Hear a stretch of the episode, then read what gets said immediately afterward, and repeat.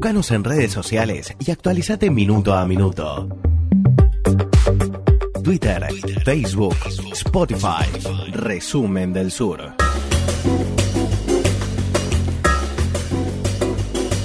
Juan Ladewix, además de ser un amigo y incorporarse un poco más este, permanentemente al equipo de Resumen del Sur, es como no nuestro, mm, es historiador, obviamente, pero es nuestro, vamos a decir, eh, ultraderechólogo.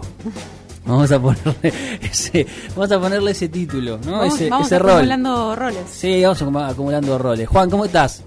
¿Qué tal? ¿Cómo andan? Buen día. ¿Todo bien? Buen día. Buen día, Augusto. Buen día, Lucía. Pensé que me ibas a decir el ultraderechista. No, no. Y dije, bueno. No, no, no.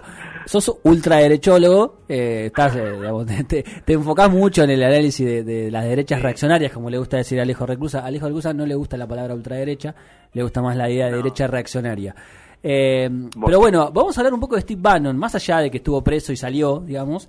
Eh, ¿Qué se puede decir de la figura de Bannon? Bueno, viste que la, la última vez que hablamos yo te mencioné un poquito el, el tema de Bannon y esta figura de Bannon como el gran organizador de toda esta ultraderecha o derecha reaccionaria que hay en el mundo Mm. y que está en auge. Lo cierto es que eh, en realidad ahí siempre hay una discusión, que es esta cuestión de si Bannon es el que organiza o Bannon en realidad recoge y puede dar sentido a algo que está presente en la sociedad y es una discusión más bien académica o teórica que se está dando. Ahora, Bannon en sí es un personaje sumamente interesante como personaje, ¿no? Es decir, como personaje, como operador político. Sí. Bannon es un ex militar eh, de la Marina norteamericana que cuando eh, abandona el servicio militar ingresa en, Goldman Sachs a trabajar como operador de los bancos de inversión hasta la década del 90 y después de eso se retira y empieza a ser productor de, de, de películas, de documentales y de series. De hecho es uno de los productores de Seinfeld. No sé si ustedes Mirá. la vieron la serie. Sí, qué datazo. Sí, bueno. Dato de color. Una- eh, Seinfeld es una de las series que él produce que le dio muchísimo dinero, ¿no? O sea, le, le- le engrosó muchísimo el- la cuenta bancaria Mirá. a Bannon. Y Bannon, desde, desde el costado del do- de los documentales y la producción cinematográfica, se va acercando a los sectores más derechistas del, pa- del, eh, del Partido Republicano, ¿no? O sea, y, y en realidad él es uno de los artífices de lo que fue la, la primera reacción derechista importante dentro del Partido Republicano, que fue el Tea Party Sí. que ahora parece prehistoria, ¿no? El, el- el Tea Party fue en el 2010 y que fue ese, ese movimiento dentro del mismo partido republicano de- de un giro hacia la derecha muy radical. Sí, casi volviendo a, a- a las lógicas este, racistas, ¿no? segregacionistas, este, de supremacía Sí, blanca.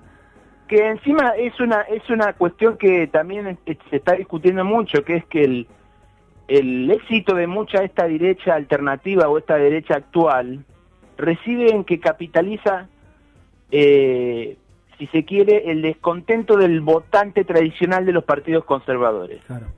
¿sí? Es decir, como que eh, dentro de los grandes partidos conservadores ha empezado a haber un desencanto con la dirigencia tradicional, se, se lee que, han cedido a la presión del, progresismo y demás, y entonces se ponen más radicales, ¿no? Y es, es un poco lo que pasó con Vox en, eh, en España. Cuando uno, cuando uno ve la dirigencia de Vox, todos tienen en realidad un pasado en el Partido Popular. Claro. No, es decir, cuando uno ve la, la dirigencia, a ver, cuando uno analiza lo que es Trump, eh, en realidad eh, no es tan eh, cierto esa cuestión de que hay un viejo partido republicano que se opuso a Trump. Sí, hay, hay mucho dirigente que tiene toda una historia de larga tradición en el, en el Partido Republicano y particularmente en algo que, que opera como un grupo de presión dentro del Partido Republicano de Estados Unidos, que es el, eh, la Unión Conservadora. ¿no? Y, y bueno, y también el Tea Party en, su- en su momento. Bueno, él, él Bannon trabaja con estos grupos y después empieza a trabajar directamente eh, eh, con Brigham News, que es, un- es, un, es un portal de extrema derecha, más que de extrema derecha, es un portal de, de derecha en donde conviven sectores de la derecha supremacista más tradicional norteamericana con sectores de eh, lo que es la derecha libertaria, ¿no? Y acá hay una discusión porque eh, y tiene que es muy interesante porque tiene que ver con lo que pasó con eh, esta semana con las marchas no es decir ac- acá en la Argentina está teniendo bastante fuerza fuerza esta esta derecha libertaria no que se que se reconoce en lo que se conoce como el anarcocapitalismo. Sí. Milley, Esper Mira, hoy, hoy te, te- abro un paréntesis, te abro un paréntesis, Juan. Sí. Eh, hoy veía en redes sociales que eh, Bogiano, que es otro de estos eh, libertarios, eh, va a hacer una especie, no sé si Instagram Live o una charla virtual, eh, conversación virtual con el Dipi, que es un cantante de... el, can- el cantante de cumbia. cantante de cumbia que hace esta semana creo que fue que largó un, eh, un video diciendo que, que él por ser pobre o por, por venir de los sectores laburantes no era ni kirchnerista ni macrista y vos fijate cómo ellos se apropian de un tipo que es popular y que lo escuchan un, mon- escucha un montón de gente digamos Bueno, es que ahí hay una cosa que nos tenemos que empezar a, a- a sacar de la cabeza como antiojera Mm. Y que un poco en, en sintonía con lo que hablaban hace un rato ustedes, tiene que ver más con el realismo, es pensar que lo popular no puede ser de derecha. exacto Sí. No, es decir, hay, hay mucha cosa de lo, pu- de lo popular que es de derecha, o se lleva muy bien con la derecha. Y la derecha a veces sabe leer muy bien esa, ese sentido común que a veces hay en lo popular. Eh, esto lo digo con todas las, eh, a ver, reparos posibles, Sí, sí, claro, claro. pero pero hay que ver eso. Y Sí. creo que ahí hay un, un éxito muy importante de la derecha en los últimos tiempos. Tenemos un fenómeno, un antecedente reciente que es Brasil, Juan. Eh, Ni hablar. La base, la base popular de Bolsonaro, no solamente en las elecciones que ganó, sino inclusive ahora, es innegable y eso tiene muchas explicaciones también. Sí, sí, es- hay, hay que sacarse esa idea de que, de que la derecha no puede ser popular. Puede ser popular, puede ser extremadamente popular. Y de hecho, o sea, fíjense algo, nosotros en, eh, o sea, es, un- es solamente una seña. En Europa, los partidos de derecha se llaman Partido Popular, Claro. ¿no? Y es decir, eh, no tienen esa idea de lo popular que tenemos nosotros en América Latina Sí, sí. es otra cosa. Y los partidos de clase tienen otra denominación. Ahora, hay un discurso populista y Bannon es uno de esos ar- articuladores de ese discurso populista. ¿Por qué él es tan señalado o lo señalamos constantemente? Porque es el que articula la campaña de Trump. No, él, él- él- particularmente hay un documental que recomiendo que vean que él produce que se llama eh, La esperanza y el cambio que destruye lo que fue el gobierno de Obama y que fue fundamental eh, en la propaganda premi- previa al, al- al gobierno de Trump, ¿no? En la campaña de Trump. Ahora, Steve Bannon, ¿por qué es reconocido? Porque Trump cuando triunfa lo incorpora eh, como consejero presidencial y es más, forma parte del Consejo Nacional de Seguridad Sí. eh, va a ser el que define durante el- los primeros tiempos la política migratoria de Trump. De ahí viene este caso de, de- por lo cual él estuvo detenido unas horas, ¿eh? Sí, La- nada. La fianza está afuera. Sí, sí. Eh, una fianza de 5 millones de dólares. Eh, pero Sí, que además fíjate eso, que la detención o la causa es las Sí. donaciones que la, o sea, el, el gobierno de Estados Unidos larga, eh, con la resistencia del Congreso, para aprobar el tema de la construcción del muro, larga un esquema de donaciones de empresarios y de gente que tenga ganas de poner guita y juntó 25 palos, 25 millones de dólares.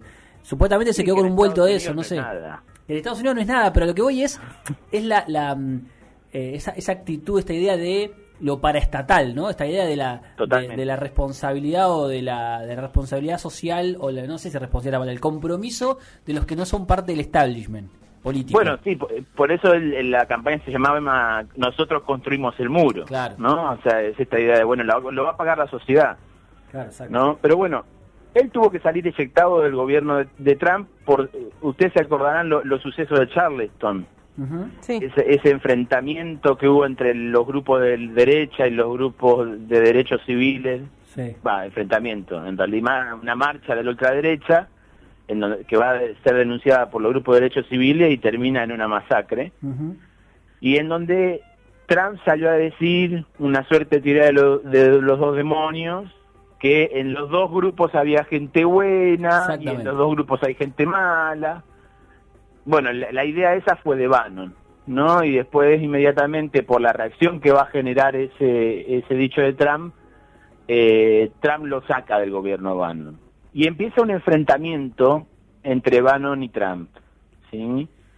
Eh, Bannon va a denunciar a Trump cuando Trump tiene todo el escándalo con el tema de los rusos y su interferencia en la campaña electoral. Él va a salir a decir que, que sí, que efectivamente hay esa interferencia rusa, a pesar de que Bannon tiene una excelente visión sobre Putin. Sobre Putin, claro. ¿no? Sí, sí.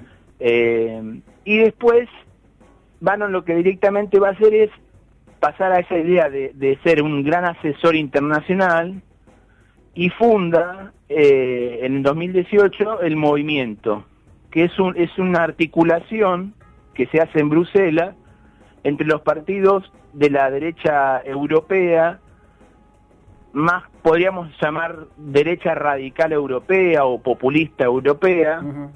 Muy enfrentada igualmente con los planteamientos liberta- libertarios. ¿eh?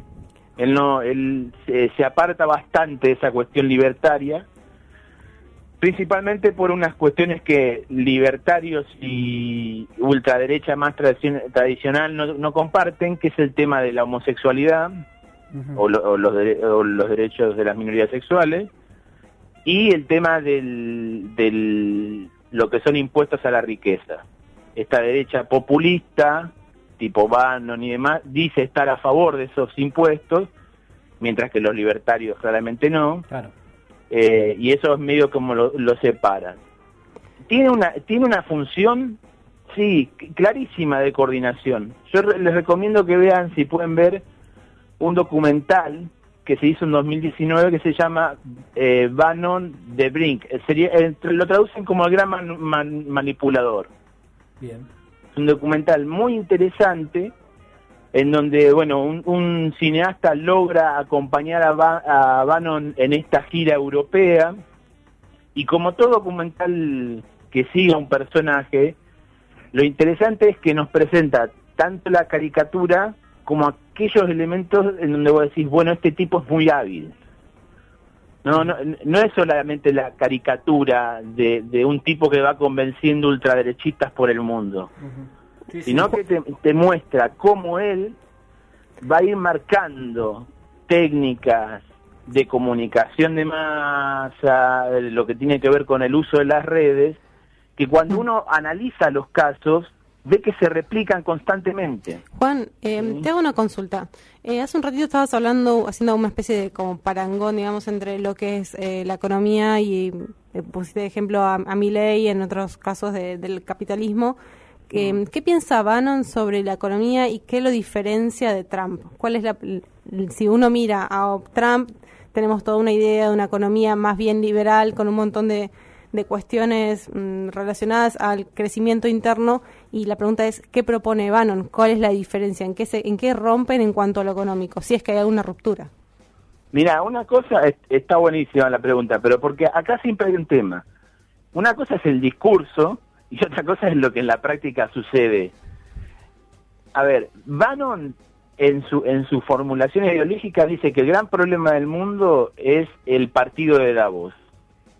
Sí. Lo dice él después de haber trabajado 15 años en Goldman Sachs. Claro, claro. Sí, es decir, eh, o sea, son esas contradicciones que voy a decir, pero vos venís de ese riñón. Los Y- conoce, y eso sí. mismo cu- Sí, perdóname, Agustín. No, que los conoce, digo. Claro, bueno, y la respuesta de él cuando le preguntan esa eh, cuando, es esa. Yo los conozco, yo vengo de ahí adentro y sé que el problema es este es la política financiera internacional y que por ende hay que, hay que apuntar a un nacionalismo económico Claro. que no sea anticapitalista ni nada por el estilo, porque es la marca de lo que es Occidente, dice él, el capitalismo, pero que sí, por ejemplo, eh, permita que el Estado haga grandes obras de infraestructura y que le comp por lo menos es, eso es lo que enuncia, lo que cobre un impuesto a la renta muy alto a aquellos que tengan más, un patrimonio mayor a, a 5 millones de dólares. Que no es una cifra muy alta en los Estados Unidos, ¿eh? es decir, una, una familia de clase media, clase media alta, tiene ese patrimonio. Sí. Entonces tendría que pagar el impuesto a la renta. Obviamente, después en lo que tiene que ver con la- los servicios sociales del Estado y demás, es, es claramente una postura conservadora. Sí, pero yo no te diría que el problema fue eh, principalmente la- una diferencia con la política económica de Trump. Eh, yo creo que el problema fue eh, que Bannon era incontenible desde el punto de vista del discurso político. ¿no? Así, no- no- no- Trump necesitaba más, más que un Bannon un freno. Sí. Y en realidad Trump era el que subía, eh, perdón, Bannon era el que siempre subía la apuesta. Eh, y alguien, eh, bueno, de hecho los sectores muy cercanos a Bannon ya están hablando de que todo esto, todo- toda esta detención es una operación por parte de la Casa Blanca para lavarse la cara y, y como terminar de sacrificarlo a Bannon con todo el problema de Black Ma- Matter y, todo, y todas las movilizaciones sociales que está habiendo ahora en los Estados Unidos. No creo, sinceramente, que eso sea así, pero bueno, eh, con respecto a lo económico, te digo, Lucía, no sé si hay tantas diferencias. Sí en el enunciado, y sí esto con respecto a lo que es la derecha libertaria, que no le gusta que le digan derecha a, la- a los libertarios, se- odian que les digan les digan derecha, pero son derecha, ¿no? Claro, claro, claro. Eh, y eso y eso ahí sí hay una diferencia muy grande. Es interesante, a ver, ¿qué comparten libertarios y lo que se conoce como la alt-right, la, la derecha alternativa que Ujú. propugna Bannon? P- proponen la idea de reacción, que en eso capaz que Alejo tiene un poco de razón. No es decir, hay una reacción al, a algo, que, ello, que, es, que es ese algo. Eh, el progresismo Sí. lo que ellos a veces definen como el progresismo, el falso progresismo, y en realidad cuando uno tiene que prestar mucha atención a las redes sociales, porque en América Latina hay toda una serie de personajes que pululan en las redes sociales que van bajando esta línea de reacción. Muchos de ellos identificados con el- los libertarios, otros identificados con, con la derecha alternativa. ¿Qué comparten? Bueno, comparten el, el primero el antifeminismo. ¿sí? Es decir, hay, hay- la derecha libertaria dice que no, pero también lo tiene. El, el antifeminismo es una cosa que, que nuclea mucho. Eh, comparten, bueno, una posición contraria a lo que es el pobre. Es decir, hay, hay algo que una socióloga eh, española llama la apolofobia, que es esta, este, el miedo, este, este, esta cosa al, al, este odio al pobre, ¿no? Y eso sí lo comparten. ¿no? Eh, de- y después hay un enemigo común que es el Islam, Claro. ¿no? Hay un, hay un enemigo que no tienen en común y que en realidad en gran medida separa a veces las posiciones que es el judaísmo. ¿no? Lo- Los libertarios son muy pro Israel, la derecha alternativa obviamente no. Eh, y después eh, esta idea de la invasión del Estado también eh, la comparten, pero con matices, ¿no? La, la All Right lo, lo que ve en la invasión del Estado es la idea de un Estado comunista. Ahora, si el Estado fuera un Estado autoritario no tendría problema Claro. con eso. Un Estado de derecha no tendría problema. Pero sí esa idea de que la intromisión del, del Estado en la vida eh, de, de los individuos es comunismo. Claro. Y en esto lo comparten con la, con la derecha alternativa. Ujú. Es muy- les cuento una cosa más. Dale, y vamos cerrando. Eh, y voy cerrando. Hay un, si lo pueden ver, hay una nota que en un momento de las marchas anticuarentena hace en, en C5N y hay un joven que es claramente eh, del, del grupo de Biondini, Sí. es decir, un, un típico neofascista eh, argentino, Sí. que se empieza a pelear con un joven libertario. de Milei y demás. Sí. Están los dos. Y es interesantísimo porque ahí están las dos posiciones. Dos locos. Sí, es decir, si uno lo mira desde una concepción progresista y demás, dice, estos dos son dos infradotados. Pero esos dos infradotados están discutiendo política eh, desde ese imaginario de las derechas. Y es muy gracioso porque el neofascista le termina diciendo que a mi ley lo maneja el consorcio judío capitalista internacional y el otro que le, le, termina diciendo que es un autoritario y un fascista, ¿viste? Pero bueno, es muy interesante. Si eh, voy a ver si se la busco, así la, la, subimos al portal de Resumen del Sur y eh, escribimos algo de eso. Está bueno, está bueno. Eh, es un tema para seguir, Juan, obviamente, porque eh, algo que, que, que, dijiste al principio que es muy interesante es que si hay algo que tiene Steve Bannon es que me parece tiene olfato para asesorar y, y, y de alguna manera aprovechar condiciones que ya están previamente a su llegada. No es que él inventó, él inventó a Trump para que sea presidente, sino que hay un montón de condiciones que, que, que nos demuestran que el mundo está yendo para ese lado, con lo cual también es un, un, un, uno, una, un, hay que poner el ojo ahí y analizarlo con detenimiento. Eh, la seguimos la semana que viene, ¿te parece? Cómo no, cuando quieran. Abrazo grande. grande. Saludos. Chau, chau. Juan la, la Diox eh, haciendo un panorama respecto, insisto, no solo de Bannon, sino de lo que está haciendo esta derecha alternativa, esta nueva derecha que tiene elementos que pueden ser contradictorios, pero que hay que empezar a entenderlo. Digo, tiene base popular, eh, tiene algunas miradas inclusive más proteccionistas de la economía, pero tienen postulados conservadores y muy eh, reaccionarios.